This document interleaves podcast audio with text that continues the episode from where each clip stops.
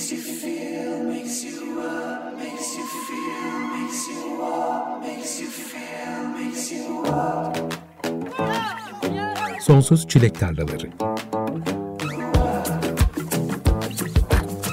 Güncel sahneden söyleşiler. Hazırlayan ve sunan Tuğçe Yapıcı.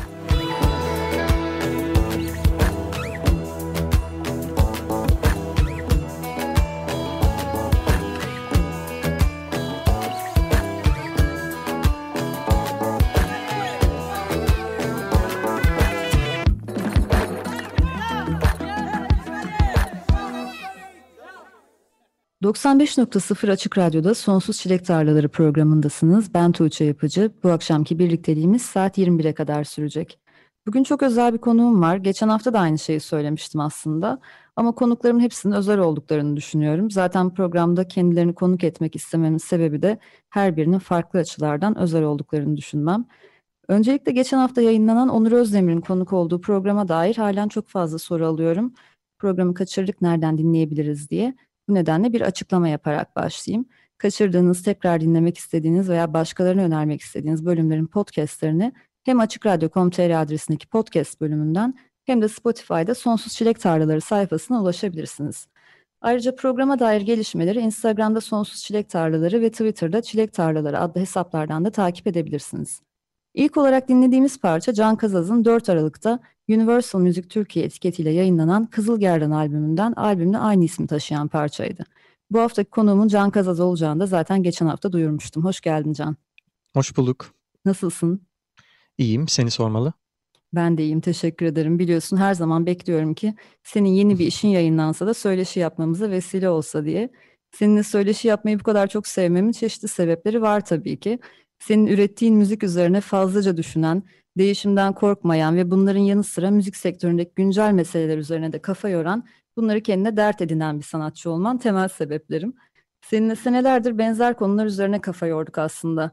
Ne zaman Hı-hı. ben de bir konu üzerine kafa patlatsam, çok geçmeden bakarım ki Can Kazaz da aynı konu üzerine bir paylaşım yapar. Bazen bir yazı kalemi alır ve o konuyu tartışmaya açmış olur. Her zaman tamamen aynı fikirlerde de olmayız seninle. Bu yüzden de seninle söyleşi yapmayı çok seviyorum. Çünkü farklı bakış açılarından nitelikli bir tartışma çıkıyor ortaya. Ve bu da benim için her zaman ufuk açıcı bir deneyim oluyor. Bugün de hem Kızılgerdan albümüne dair hem de bu sene içinde bulunduğumuz dönemde aklımızı kurcalayan güncel meselelere dair seninle uzun uzun konuşacağız. Ama öncelikle son dokuz ay senin için nasıl geçti? Oradan başlayalım istersen. Tabii, çok teşekkür ederim. Genel olarak e, benle ilgili e, yakınlığını ifade ettim. Ben de aynı şekilde hissediyorum. Bir şey yazdığın zaman veya benim yaptığım bir şeyi e, yorumladığın zaman gerçekten e, ha yani yaptığım şey hep anlaşılıyor en azından e, ve iyi ifade ediyorsun. Genelde e, beni e, yaptığımı anlayıp bir de ifade etme kısmı var, kısmı var çünkü. E, o yüzden ben de sana teşekkür ederim. Bir kez daha konuk olmak benim için de e, güzel bir şey. Ne güzel, karşılıklı mutluluk içindeyiz şu an. E, ya son dokuz ay nasıl geçti? E, albüm yaparak geçti aslında. E, yıl başından beri işte aslında geçen yılın sonundan beri bir zaten müzik albüm dönüşüme girmiştim ben. E, bu konserlerle başladı. Konser aranjmanlarında ciddi bir değişikliğe gittim. Sonrasında da You Can E P adında bir albüm çıkardım. dokuz aydan biraz daha uzun bir süreyi anlatıyorum aslında ama bu You Can E P aslında gelmekte olan albümün bir, bir sinyaliydi. Ee, birazcık daha elektronik altyapıların olduğu, eski şarkıları o şekilde yorumladığım, aranje ettiğim bir E P, kısa albümdü. Şimdi de daha fazla sound'a kafa yorduğum, daha aranjmanlara e, dikkat ettiğim bir yeni şarkılardan oluşan Kızılgerdan albümü ortaya çıktı. E, ve bununla e, uğraştım dokuz aydır aslında. E, aralarda ufak tefek başka işler de yaptım tabii. Şubat ayında You Can yayınlandığında en son onun üzerine söyleşmiştik zaten Açık Radyo'da yine. Hı hı. Aslında You Can, Can Kazaz'ın müziğinde yeni bir dönemin başlangıcının sinyallerini de veriyordu. Albümde daha önceden akustik düzenlemeleriyle bildiğimiz şarkılarının daha elektronik dokunuşlarla, altyapılarla örülmüş R and B versiyonlarını yayınlamıştın. Ve Kızılgerdan albümünün müjdesini de vermiştin zaten introda. Hı. Albümde planlandığı tarihlerde yayınlandı sanırım şimdi. Pandeminin senin bu albüm dahilindeki planlarını ertelemesine izin vermedin gördüğüm kadarıyla. Daha çok konserler verebileceğin dönemi bekleyeyim de o zaman yayınlayayım diye düşündün mü hiç? Hmm. Ya insan hakkından geçiyor tabii, acaba yani bir, bir, bir hamle yapmak lazım böyle ciddi bir değişikliğe karşı. Ama ben e, zaten konser değil daha çok albüm sanatçısı olduğum için o anlamda konsere yönelik bir strateji belirlemedim hiçbir zaman. Bu benim e, konserler kesildiğinde de e, aslında e, va- ekonomik varlığımı sürdürebilmemi de sağladı bir yandan. Çünkü konser odaklı olan bir müzisyen olsaydım muhtemelen batmış olacaktım şimdi. Ama daha ziyade dinlemeler, daha kalıcı albümler yapma üzerine kafa yoran bir tip olduğum için başından beri e, onun böyle bir kriz sürecinde avantajı oldu e, ekonomik açıdan. Yani o da bir rahatlık sağladı. E, ama takvim olarak şöyle, aslında ben bu albümü e, yaz gelirken çıkaracaktım galiba. Yani bir Mayıs falan hedefliyordum. E, ama klip çekilemez bir durum oluştu. Yani karantinaya girildiği için klipleri de çekemiyorduk. Yani zaten film sektörü, işte e, yönetmenler, yapımcılar da kimsenin hayatını, sağlığını riske atmak istemediği için şeydi, yani topluca karar alınmıştı. Klip çekilemeyeceği için de ben single'larla çıkmak istediğim için o süreci ciddi ertelemiş olduk. Yani kliple çıkmak istiyordum çünkü albümü öncesinde ve albümle beraber. Dolayısıyla onu erteleyince tek tek single single ilerlemeye başladım. Albümü birkaç parçayı bitirdikten sonra parçalar çıkmaya başladı. O da ciddi bir zaman kazandırdı. Yani aylarca, Mayıs'tan işte Kasım'a kadar albüm yaptım ben. Devam ettim. Detaylarla uğraşabildim falan. Evet, dediğin gibi o dokuz ay boyunca da albümle uğraşmışsın. Bu sefer bu albümün kontrol masasında çok büyük ölçüde sen varsın. Albümün prodüktörü de sensin. Mixlerini de sen yaptın. İlk defa bu kadar senin kontrolünde gelişen bir albüm olduğunu söyleyebilir miyiz? Bir tek mixi aslında... Yo, hep ben yapıyordum aslında. Bir tek mix sürüsün var vardı. Farklı olarak bu sefer sadece. Bir tek sürüsün vardı, mix var aslında farklı e, olarak. Barış Büyük yapmıştı mix mastering'i. E, bu albümde tekrar ben e, mixleri al, ele aldım ama enstrüman e, çalan arkadaşlarım e, son iki albümde e, farklı oluyordu. Yani işte bir davulcu, işte bas gitarist veya işte yaylı kuartet vesaire vardı Sürsünbahar albümünde. Bu sefer e, sadece gitarları Efe Demiral'a e, emanet ettim, her zaman olduğu gibi. E, ve kendim diğer her şeyi de çaldım. Mix'i de yine kendim yaptım. Bir tek mastering'de Burak var. Burak Kunt. Hı hı. E, kliple çıkmak istedim dedim. Kliple de çıktın zaten. İlk dinlediğimiz Aynen. parça olan Kızılgerdan'ın albümle aynı günde bir de klibi yayınlandı. Klipte tanıdığımız simaları görüyoruz. Rap sahnesinden Server Uraz, alternatif sahneden bugüne kadar da pek çok ortak çalışma yaptığınız Nilipek ve Açık hı. Radyo dinleyicilerin aşina olduğu iklim aktivisti Atlas Sarrafoğlu klipte oynuyor. Neden özellikle bu isimleri Kızılgerdan'ın klibinde görüyoruz ve parçanın derdine, klibin derdine? Hı hı.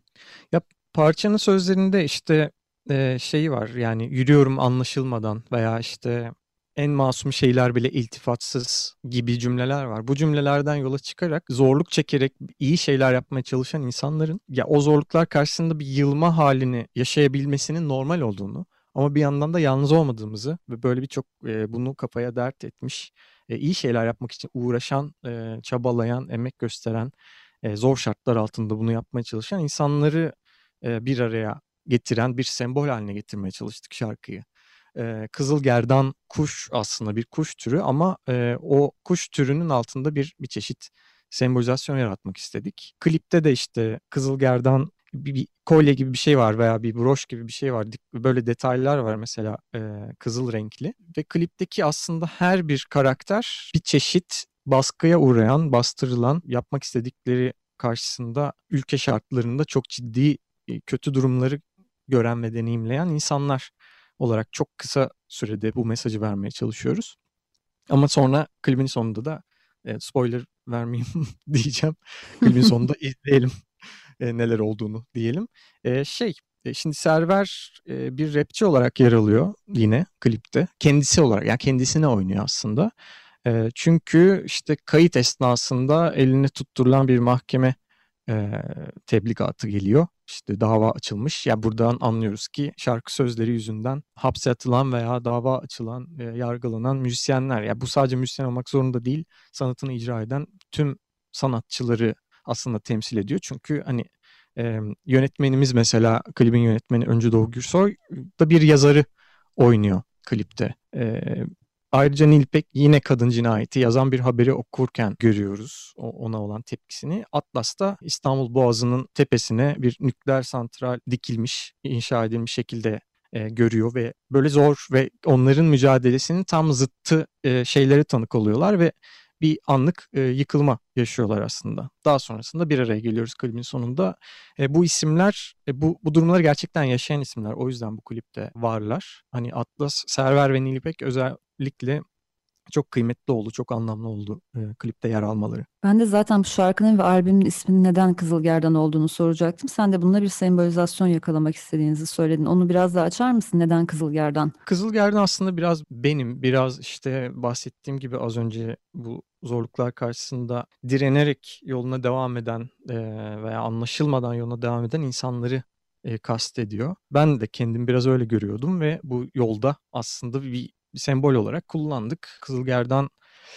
E, bunları düşünmeden önce de albümün adıydı aslında. Yani bu sonradan şekillendi. Ben şarkıyı yazdığımda e, daha çok e, çok içsel bir şey anlatıyordum ama sözlerin üzerinden e, geçtikçe, bir ekiple beraber üzerinden geçtikçe burada böyle bir şey var abi, sen busun aslında. E, bu Kızılgerdan'ı böyle e, sembolize edelim dedik ve onun üzerinden bir mesaj taşımaya başladık aslında. Bu arada az önce klipte Nilipek'in olduğundan bahsettik. Nilipek de gelecek hafta Sonsuz Çilek Tarlaları'nda konuğum olacak. Bu vesileyle müjdesini de vereyim. Nisan ayında yayınladığı Mektuplar albümü sonrasında kendisini Açık Radyo'da konuk etme şansım olmamıştı. Şimdi beş Aralık'ta Güne Bakan parçasının müthiş bir klibi yayınlandı. Ben de hemen bu vesileyle iki bin yirmi bitmeden Nilipek'i bu programda konuk edeceğim. Bu arada siz de hep hani işleriniz de denk geliyor. Yayında da hmm. konuşmuştunuz bunu. Albüme klibe dair bir yayın yapmıştın Instagram Live'dan, I G T V üzerinden tekrar izlenebilir bu arada. Klipteki az önce bahsettiğimiz isimlerin konuk olduğu güzel bir yayındı. Sürekli işleriniz birbirinin ardına denk geliyor sizin senelerdir. Biz de sizi konuk alırken genelde hani aynı çelişkiyi yaşıyoruz. Sürekli Can Kazaz, Nilipek sanki böyle arka arkaya başka bir şey düşünemiyormuşuz, öyle yapıyormuşuz gibi oluyor ama değil yani. İşler, yeni işler çıktığı için ve güncel işlere denk getirdiğimiz için aslında böyle oluyor. Ya aslında birkaç isim daha var bu şekilde. Böyle bir üretim, e, yayınlama frekansı bir, bir şekilde örtüşen bazı isimler oluyor. Biz Nil'le hakikaten öyle denk düştük senelerdir.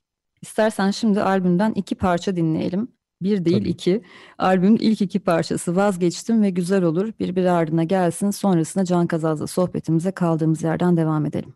Can Kazaz'dan dinledik. Vazgeçtim ve Güzel Olur. İki parça birbiri ardına geldi. Kızılgerdan albümünün ilk iki şarkısıydı. Şimdi sohbetimize kaldığımız yerden devam edelim istersen Can. Tabii. You Can albümünde albüme dair bilgi veren alışılmadık bir intro vardı. Bu albümde de Vazgeçtim adlı bir parça, açılış parçası olmuş. Hı hı. Şimdi dinledik parçayı zaten. Tabii ki benim çok ilgimi çekti albüme böyle bir giriş yapma tercihin. Şöyle diyorsun sonunda, sonuç olarak ben artık vazgeçtim. Daha iyiye gitmek için bir şeyler söylemek, bunu nadir de yapıyor olsam sanki sürekli konuşuyormuşum gibi bir algı yaratıyor. Vazgeçtim abi diyorsun. Bir albüm için fazlasıyla çarpıcı bir açılış. Artık konuşmaktan vazgeçtim, derdimi yalnızca şarkılarımla anlatacağım demek mi bu? Ve eylemlerimle. Yani sadece e, konuşarak, yani konuştuğum zaman genelde bir takım şeylere, yani her şeye şarkı yapamazsın bazen. Bazı şeyleri de konuşarak, tartışarak, tartışma zemini yaratarak ilerletmek gerekiyor bence. Ama Türkiye'de o tartışma kültürü bir türlü oturmuyor. Yani eleştiri gördüğünüz zaman e, çat diye tepkisel veya işte kendini çok yukarı bir yere konumlayan veya çok önemseyen bir yerden karşılık görüyorsunuz. Eleştiriye kapalılık hali sadece pozitif yorumlardan beslenen bir samimiyetsizliğe dönüşüyor bence. İki, bunun bir dengesi olmalı.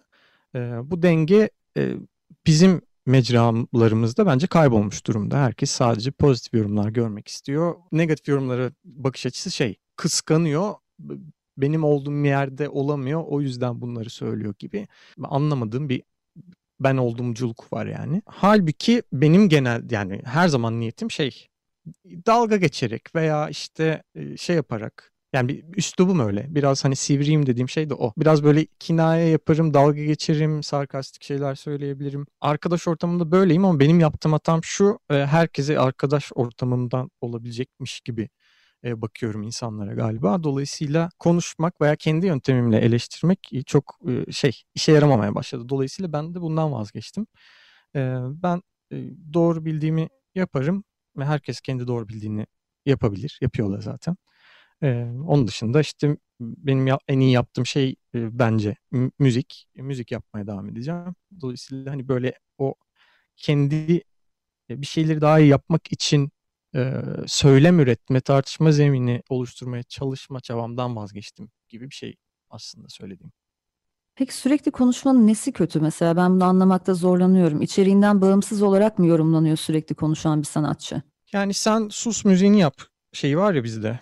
E, veya işte sen sus ne bileyim eczacılığını yap falan denmiyor neyse ama hani şey müzisyen olduğu zaman, sanatçı olduğu zaman çok da konuşmaması lazım. Sen, sen git işte gitar çal falan gibi böyle bir e, saygısızca bence e, bunun da bir insan olduğunu ve hayata dair bir takım görüşleri olduğunu, hayata dair olmasa bile kendi sektörüne dair bir takım görüşleri olduğu gerçeği bir yanda yatsın, yatsınabiliyor. E, ama halbuki biz e, yani sadece müziğimizle ve sanatımızla değil, düşüncelerimizle de var olan birer insanız yani. Bence sanatçıların kendi fikirlerini ifade etmesi, dile getirmesi çok değerli bir şey. Mesela ben ya şimdi başım ne ağrıtacağım diyen sanatçıya tercihinden ötürü saygı duymakla birlikte başının ağrımasını göze alıp elini taşın altına sokan sanatçıyı da ayrı bir yere konumlandırıyorum ve daha büyük bir ilgiyle takip ediyorum aslında üretimlerini. Çünkü bu konuları biz basın olarak ne kadar yazıp çizsek, üzerine ne kadar konuşsak da bunları bir sanatçının dile getirmesini dinleyici bilinçlendirme açısından bambaşka bir etkisi olduğunu düşünüyorum. Öyle ama bu sensin. İşte maalesef Türkiye'de e, ciddi bir, özellikle sosyal medyadan da ben e, uzaklaştım iyice, Twitter'dan e, özellikle de.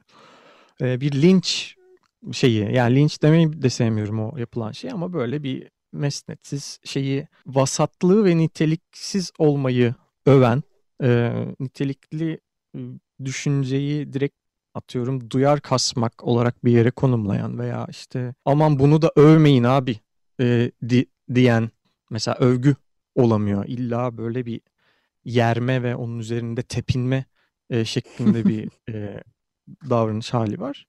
E, bu bunlar işte benim e, artık uzaklaştığım, bu, bu, buna enerji harcamak istemiyorum yani bu. Benim böyle değiş, benim değiştirebileceğim bir şey değil. Çok ciddi bir sosyopolitik değişim gerekiyor bunların e, yavaş yavaş düzelmesi için.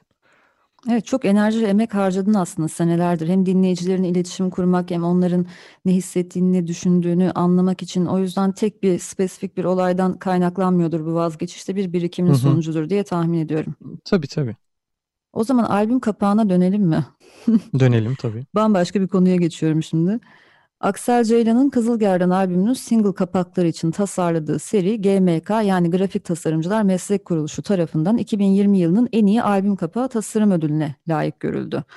You Can E P'si ile birlikte yeni sound'unla bütünlüklü bir imaj değişikliği de görmüştük sende. Hı hı. Bir yandan bu süreçte görsel iletişim konusuna da eskiye nazaran daha fazla eğildiğini görüyorum. Hı hı. Kızılgerdan albümünün görsel tarafını tasarlarken nelere özen gösterdiniz, nasıl bir çalışma süreci yürüttünüz? Ee, Aksel bir zaten birbirini takip eden single kapaklarını, yani ödül alan kapaklarda sunum yapmıştı bize. Bir e, henüz üçüncü veya ikinci kapak yokken e, ilk konseptten itibaren ikinciyi ve üçüncünün nasıl ilerleyeceğini e, gösteren bir taslağı vardı. E, bir plan yapmıştık kafasında. Biz de bunu çok beğendik.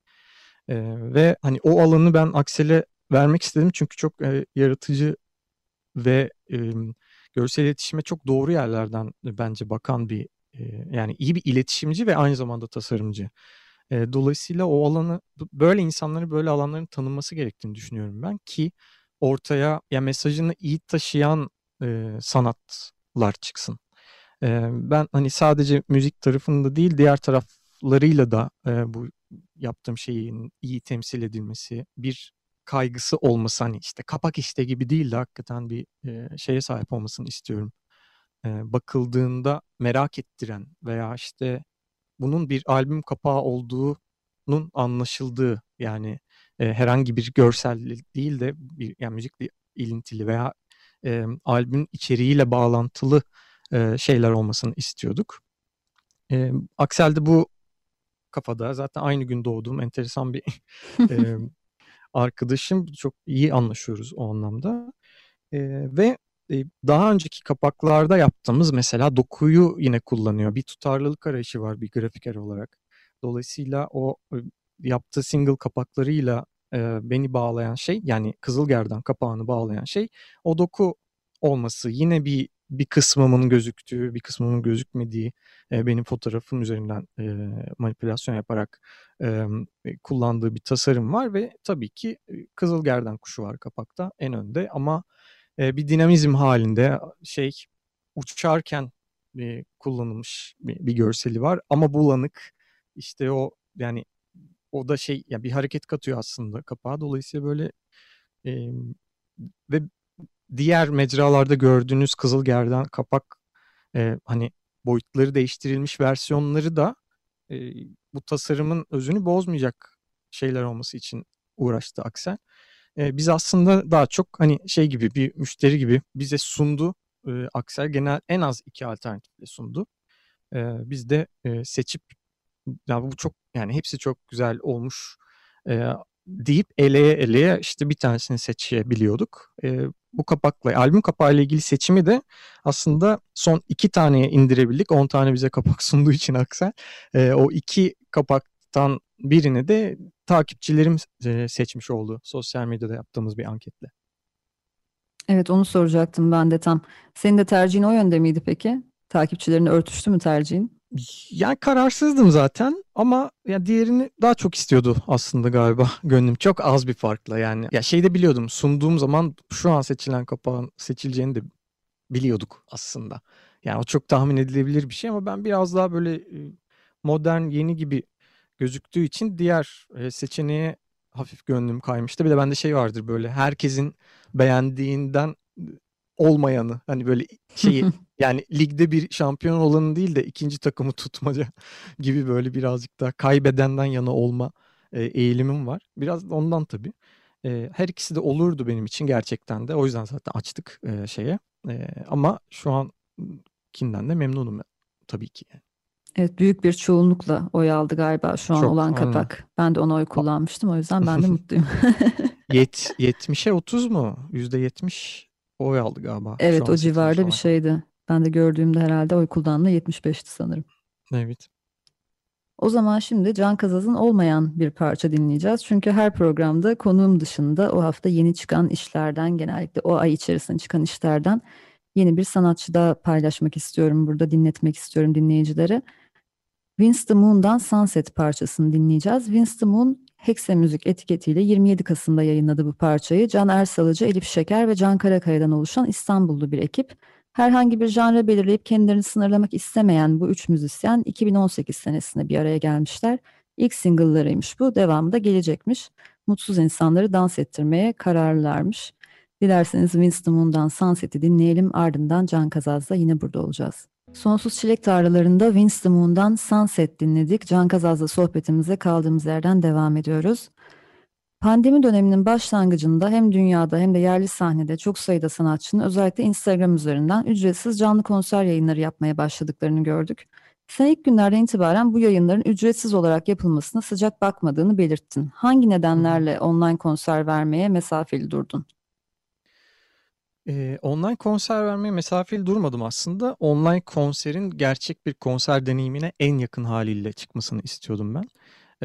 Çünkü yani normalde sadece influencer olarak bir şeyin reklamını yapacak şekilde alınacak ücretlerle insanlar emeklerini bir saat boyunca sergilemeye başladılar. Bu bizim normalde yaptığımız...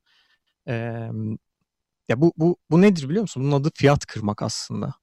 E, fiyat kırmak da haksız rekabete yol açan bir şey. E, ve insanların gözünde ucuzlaşan bir şey. E, ucuzlaştıran bir şey. Herhangi bir e, şeyi. Bu, bu şey de bir konser bileti aslında. Konser biletini bedava yapmak demek. E, aslında bence işte doksanlardaki gibi hani halk konserleri e, nasıl bir bela açtıysa başımıza şu anda, konserin ve müzisyenin e, müziğin bedava olması gerektiği e, düşüncesinde olduğu gibi e, yine benzer bir şeye yol açabilir, dikkatli olalım e, demeye çalıştım ben. Dolayısıyla bir emeğimiz var. Ben bu emeğin karşılığında da bugünkü sistemde herkesin e, bir e, işte bedeli var. Yani bu hani benim için beş lira olabilir, X isim için yüz beş lira olabilir. Ama hani e, bedava değiliz e, müzisyenler ve sanat olarak. E, çünkü bu, bunun dışında bir geçim kaynağımız yok. Yani e, hani şey çok klişe artık, taş mı yesin müzisyenler e, geyiği var artık, ama hani şey e, hakikaten de ya biz müzik yaparak para kazanamayacaksak ne yapacağız o zaman e, gibi oluyor. Başka işlere yönelmek zorunda kalanlar oldu. E, çok e, basına az yansıdı ama intihar eden e, müzisyenler oldu e, pandemi sürecinde. Yani gerçekten çaresiz kalan çok fazla insan oldu. Herkes e, besteci veya üret, yani üretim yapıp reklama müzik satıp reklam alabilecek çapta olmak durumunda değil müzisyen olarak. Bazıları da çok iyi gitar çalar, çok iyi e, ne bileyim klavye çalar, piyano çalar ve e, bu sayede konser üzerinden, bir performans üzerinden e, hayatlarını geçindirirler. E, dolayısıyla bu insanların da e, bir yani bütün şeyi kapatıldı yani. Gelir kaynağı, ekmek teknesi kapatıldı. Ee, şey pandemide ilk gözden çıkan şeylerden e, biri oldu, çıkarılan. Dolayısıyla e, bir bir hareket yapmak gerekiyordu. Ben de e, onunla ilgili bir hamlede bulundum e, pandeminin başlarında. Şimdi ondan bahsedeceğiz birazdan ama önemli bir noktaya parmak bastın aslında. Influencerlar gibi ücretlendirildi e, sanatçılar, hı hı, diye. Ben de ilk dönemde takip ediyordum sektör içindeki gelişmeleri. Markalar ve onların birlikte çalıştığı ajanslar sanatçıların, hı hı, konser, online konser kaşelerini belirlerken aslında bir influencer gibi kaç takipçisi var, şu kadar e, takipçisi varsa şu kadar ücret gibi. Normalde, hı hı, bir influencer'a işte bir markanın ürün tanıtımı vesaire için yaptırılan paylaşımlarda e, üc- yapılan ücretlendirmeyle aynı yöntemi kullandılar. Evet. Burada yapılan işin sanatsal değeri nerede kalıyor? Yani e, bir evet. ürünü kullanıp onunla birlikte fotoğrafını çekmek ya da ürün yorumu, hı hı, yapmakla bir konser vermek resmen eşdeğer tutuldu. Bu gerçekten oldu, çok ciddi maalesef bir sorun. Evet, normal şartlarda yani pandemi e, süreçlerindeki dijital e, reklam gelirleri olmasa, pandemi olmasa ve e, bir sanatçıyla çalışmak istese bir marka yüzü aslında sen e, buluyorsun kendine demek oluyor ve e, çok daha ciddi e, bütçeler dönmesi gerekir öyle bir durumda. Çünkü senin müziğinle e, eşleşiyor. Ya sen e, bir eser yapmışsın, bir tane ne bileyim çikolata markasıyla e, eşleşmiş oluyor izleyenlerin kafasında o. Yani marka bunu istiyor zaten. E, her bir parçanın normaldeki kullanım bedelleri çok daha yüksek e, standart bir fotoğraf çekimine göre. Bir influencer'ın yaptığına göre o hani ve bambaşka bir emek de var. Yani yani bunun içine marka yüzü, yüzü olmak, bir konser vermek e, gibi iki ayrı durum giriyor. E, ve senin hani kişisel imajın da var bu işin içinde bir sanatçının. Dolayısıyla bu üçünün e, kombinasyonundan aslında çok ciddi bir e, değer doğması gerekir. E, işte Hiç sen bir hiç kimsesin, yani normal bir influencer'sın, ee, çok takipçim var, biz ona para veriyoruz kadar indirgendi bu ve bunu böyle e, hem sanatçılar hem de markalar atladı enteresan bir şekilde. Sanatçıların atlamaması gerekirdi bence. E, bu bizim çünkü uzun vadede e, ekmeğimizle oynamak e, gibi bakıyorum ben buna. E, o yüzden ben çok bulaşmadım açıkçası böyle şeylere. Evet, ben de aynı şeyleri düşünüyorum ve şimdi tekrar Mart ayını düşünüyorum. Zaman geçtikten sonra aradan tekrar dönüp bakmak daha sağlıklı oluyor bence. Hı hı. O anda sanatçıların atlamasının çeşitli sebepleri vardı tabii ki. Önlerindeki bir iki ayın, hatta altı ayın konserleri ani, hı hı, bir şekilde iptal oldu. Bütün gelir kaynakları ortadan yok oldu. O yüzden hani ne geliyorsa iyidir gibi bir, hı hı, anlayışla ve demin dediğin uzun vadeli planlama yapmadan, aslında uzun vadeyi düşünmeden kararlar, hı hı, verildi. Çünkü aslında o dönemde kimse bu işin ne kadar süreceğini de bilmiyordu. Hı hı. Aslında bilimsel kaynaklar, evet, bu pandeminin üç günde geçecek bir şey olmadığını, tabii, bir en azından bir iki senelik süreçte e, böyle, hı hı, yaşayacağımızı ve buna göre planlamalar yapmamız gerektiğini, özellikle kültür sanat sektöründe bunları vurguladılar ama biz nedense, hı hı, bunu görmezden geldik. Yani müzik sektörü dünyada da burada da sanki yazın o konserler, etkinlikler tekrar yapılabilecekmiş gibi planlamalar, işte birkaç aylık ertelemeler eşliğinde devam etti. Maalesef. Çok romantik bir bakışla en, en kötü ihtimalle sonbaharda tekrar başlarız gibi bir Hı-hı. anlayışla uzun vadeli planlamalar yapılmadı. Aslında hani bu sürecin bu kadar uzun süreceğini düşünselerdi belki sanatçılar da bunu yapmazlardı. Çünkü orada şöyle düşünüyorlar, işte şu an belki bir hafta, belki iki hafta Aa, eve kapandık. O zaman Hı-hı. işte çalalım, oynayalım, insanların da morali yerine gelsin. Biz de işimizi yapmaya devam etmiş olalım. Hem psikolojik anlamda bir çöküntü yaşamayalım gibi. Ama bunların hepsi işte o uzun vadeli planlamayı yapamamaktan dolayı oldu ve bunun da hem müzik sektörünü hem dinleyici kültürünü uzun vadede bir zarar vereceğini aslında sen baştan öngörmüştün. Evet, öyle oldu gerçekten de. Yani işte buna dikkat çekmeye de çalıştım ama çok öyle düşünmedi insanlar. Ama dediğim, maalesef benim dediğim gibi oldu yani. Şu anda hiç neredeyse kimsenin markalarla E, o ilk başlarda yap, yapıldığı gibi e, işbirlikleri yapabildiğini görmüyorum ben. E, o tabii ki markalar bu potansiyeli kullanmakta haklılar çünkü müzisyen kabul etmiş.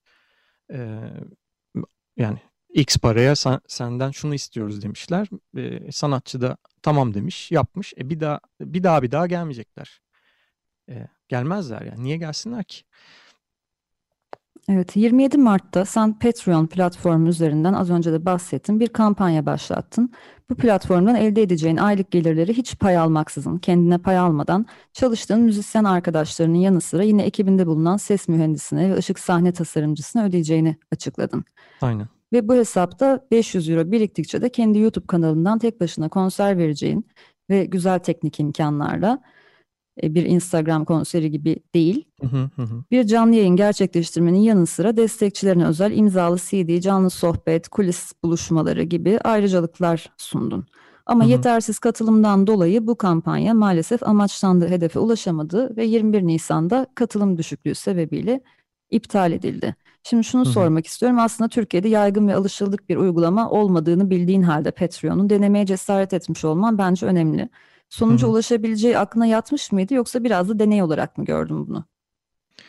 Yani birazcık bugüne kadar, ya o güne kadar bana verilen sözlerin e, tutulabilme e, ihtimaline inanmıştım açıkçası. Ne yaparsan yap arkandayız, işte öyle de böyle e, iddiaların bakalım gerçek miymiş? Evet, ya bu anlamda bir deneydi. E, gerçek değilmiş sonucu çıktı bu deneyden. E, çünkü yani çok çok az ve çoğu da çok yakın, hatta bazılarını tanıyordum yani buna e, katkıda bulunan e, Patreon e, sistemini, yani şöyle bir durum da var, Patreon e, sistemi birazcık yabancı geldi insanlara. Yani tek seferde para veriyorum e, gibi bir standart fon toplama e, sitesi değil, e, aylık olarak üyelik gibi düşünmek lazım aslında. Yani bir Can Kazaz üyesi oluyorsunuz ve aylık olarak e, kendi biçtiğiniz değer kadar, orada sunulan paketler kadar aslında bir dijital e, işte müzik platformuna veya video platformuna nasıl üye oluyorsanız bir sanatçıya üye olma şeklinde bir e, olay bu. E, dolayısıyla aylık e, ödemeler gerçekleşecek otomatik olarak siz tanımladığınız andan itibaren ve bu benim kafamdaki plan şeydi. E, eğer atıyorum ayda e, işte bin beş yüz lira gibi bir döngü yaratabilseydik veya birazcık daha fazla belki, hani ben de yani parayı dağıttığım ekip arkadaşlarım için ma- anlamlı olabilecek bir e, meblağ yakalanacaktı ama ben ayda e, doksan lirayı e, dört kişiye dağıtamam yani. O böyle hani e, şey, git sakız al kendine demek gibi artık bir hakaret seviyesinde bir düşüklük. O yüzden de bir kota belirlemiştim. O kota gerçekleştikçe ben yapacağım bu konserleri ve bu hizmetleri e, demiştim. Yani işte olmadı, olmayınca da olmayacağını görmüş olduk gibi bir şey yani. Benim esas e, hayal kırıklığım dinleyici ve takipçilerin az katılıma sahip olması değil, e, müzisyen insanların e, diğer bütün sanat dallarından daha az ilgi ve destek e, göstermiş olması buna. Yani oyuncular bile daha çok e, heyecanlandı benim bu hareketime mesela. Evet, Türkiye'de Indiegogo ve Kickstarter gibi tek seferlik kitlesel fonlama platformlarına alışkın insanlar artık. Patreon Hı-hı. pek kullanılmıyor burada, henüz yaygınlaşmadı Hı-hı. ama dünyada aslında çeşitli oluşumlar, sanatçılar, YouTube kanalları bu yöntemle Hı-hı. sürekli destekçi alarak e, varlıklarını sürdürebiliyorlar kolaylıkla. Hı-hı. Peki dinleyicilerin neden katılım göstermediğini bir anketle ya da başka bir yöntemle ölçmeye çalıştın mı? Ee, yo, çünkü yani biraz anlıyorum. Bir, insanların bir sürü başka derdi de var yani. E, o zamanki şartlarda şey gibi düşünüyoruz. Gı, mesela e, karantina gelirse gıdaya erişimimiz olabilecek mi gibi böyle çok daha temel e, sorularla insanlar uğraşıyorlardı ve çok e, ciddi zorluklar çeken başka e, meslek alanları da vardı. E, o yüzden diyorum yani dinleyicinin buna katılmamasının e, nedenlerini, niye olmaz, nasıl olmaz gibi bir e, şeye kapılmadım. E, olmayabilirdi ve bununla ilgili ciddi bir hayal kırıklığım yok. Esas benim e, derdim olan şey, bununla ilgili anket yapabil- yapabilecek olsam yapmak isterdim. Müzisyenler niye e, tepkisel karşıladı bunu? Yani e, orasındayım biraz işin. A- aksine böyle şey dendi. Ha, bizim stüdyomuz yok tabii falan. Yani abi, ondan bahsetmiyorduk ki biz. Yani e, ben yani evet kendi imkanlarımın e, en üst seviyesinden e, cebimden bir şeyler harcayarak e, burayı e, oluşturdum, kendi stüdyomu ve e, bunu e, insanlara daha iyi müzik, daha kalitesi yüksek e, içerikler sağlayabilmek için yaptım. Yani bunun havasını atmak için yapmadım ben burayı. Peki ekibini ee, desteklemek için böyle bir kampanya başlatmakla stüdyon olmasının nasıl bir ilgisi var? Ben hiç anlayamadım. E, işte ben e, şeyi çünkü Instagram konseri gibi olmayacak, bu YouTube'dan yapacağım e, ve yüksek kaliteli olacak e, dediğim için onu bir alınganlık malzemesi olarak kullanan hmm. arkadaşlar oldu. Şimdi bir nebze daha anladım, en azından konunun ne olduğunu anladım. Bu konu üzerine daha çok uzun konuşabiliriz aslında, keşke vaktimiz olsaydı, ama şimdi bir parça daha dinleyeceğiz. Bu Can Kazaz'ın Kızılgerdan albümünden benim favori parçam. Neden favorim olduğunu da dinledikten sonra söyleyeceğim. Sabahlar parçanın ismi. Sonrasında burada olacağız yine. Sonsuz Çilek Tarlaları'nın son bölümündeyiz. Can Kazaz'dan dinledik Sabahlar adlı parça. Ben kronik ağrı ve yorgunluk sendromundan muzdarip biri olarak bu şarkı beni çok kişisel bir yerden yakaladı. O yüzden albümdeki favorim diyebilirim. Senin cephende bu şarkıyı doğuran hangi tür ağrılardı? Benim cephemde de aslında fiziksel bir takım zorluklar vardı. Yani işte böyle turneye çıkıp çok yorulup sabaha karşı eve gelip artık yorgunluktan uyuyamadığım bir e, sabaha karşı e, aklıma gelen bir yani söz ve nakarattı e, diye hatırlıyorum. E, daha sonrasında tamamına erdirdim bunu hakikaten de. Yani böyle şey ama ya o ağrılarda olmasa yalnız olacaktım e, bu sabah gibi bir e, cümle var. Hani orayı da biraz böyle olumlayan bir şey, bir ifade olarak kurgulamıştım. Fiziksel ağrıları zaman içinde olumlamayı öğreniyor galiba insan. Başka yani. Türlü biraz zor galiba onlarla yaşamak. Evet, birlikte yaşamayı öğreniyorsun ve başka şeyler önemini yitirmeye başlıyor onlara çok alıştığın zaman. Öyle. Böyle daha önceden daha e, aklıma takılan, daha hassasiyet gösterdiğim konuların yani önemini yitirmeye başladığını gördüm çok fazla fiziksel ağrı çektikten sonra, ama sanki sen bu şarkıyı da psikolojik bir yerden belki yazmışsındır, daha mecazi ağrılardır işte, diye düşünmüştüm ama senin de fizikselmiş. E, fiziksel ama bir yalnızlık tarafına vurgu var işte bir yandan da. Evet, maalesef çok da vaktimiz kalmadı, seninle daha çok uzun konuşmak isterdim Can, ama son olarak Can Kazaz ve Anıl Piyancı ortaklığında hı hı. başka parçasını dinleyeceğiz. Yine albümden bir parça. Neden Anıl Piyancı? Bu parçaya dair söylemek istediğin şeyler var mı? Ee, ya çok düşündüm. Bayağı rapçi arkadaşım var aslında. Ee, beraber işte yapmak istediğim. Ama bu parçanın hem içeriği hem altyapısı e, Anıl'ın rap tekniğine çok uygun e, olacaktı. E, öyle de oldu. Yani çok hızlı bir şekilde parçayı yazdı, kaydetti, yolladı. E, ve netice aldık. E, Yani bir raple bir rapçi olmalıydı bu albümde. Çünkü R and B bir tarafa e, kaymıştım. E, o kişi de Anıl olduğu için çok memnunum. Aslında parçalık rap verse'leri dışında da parça beni çok etkiledi. Yani sanki tek başına Hı-hı. bile olabilirmiş gibi. Belki öyle bir versiyonu da olabilir bir gün. Çok kısa olur muhtemelen ama e, benim de yani ona ona da yetebilecek bir şekilde yapmaya evet. çalıştım tabii. Hı-hı. Evet, çok çok belli oluyor. Çok teşekkürler Can. Değinemediğimiz konular ederim. için özür diliyorum. Yani daha uzun konuşmak isterdim gerçekten seninle. Yine yaparız belki. Yine yaparız. Her zaman beklerim zaten. Yeni bir iş olmasa da belki bu konuştuğumuz konuları daha derinleştirmek için farklı başlıklar hı-hı, altında hı-hı. söyleşiler yapabiliriz. Bu program için böyle bir Tabii. dileğim de var geleceğe dair. Neden olmasın? Öyleyse bu haftalık Sonsuz Çilek Tarlaları'nın sonuna geldik. Gelecek hafta konuğum Nilipek olacak. Ve şimdi son olarak Can Kazaz ve Anıl Piyancı'dan Başka adlı parçayı dinleyeceğiz. Bugün konuğum Can Kazaz'dı, ben Tuğçe Yapıcı. Bizden sonra Açık Radyo'da yayın Vertigo programıyla devam edecek. Gelecek hafta görüşünceye kadar herkese iyi akşamlar.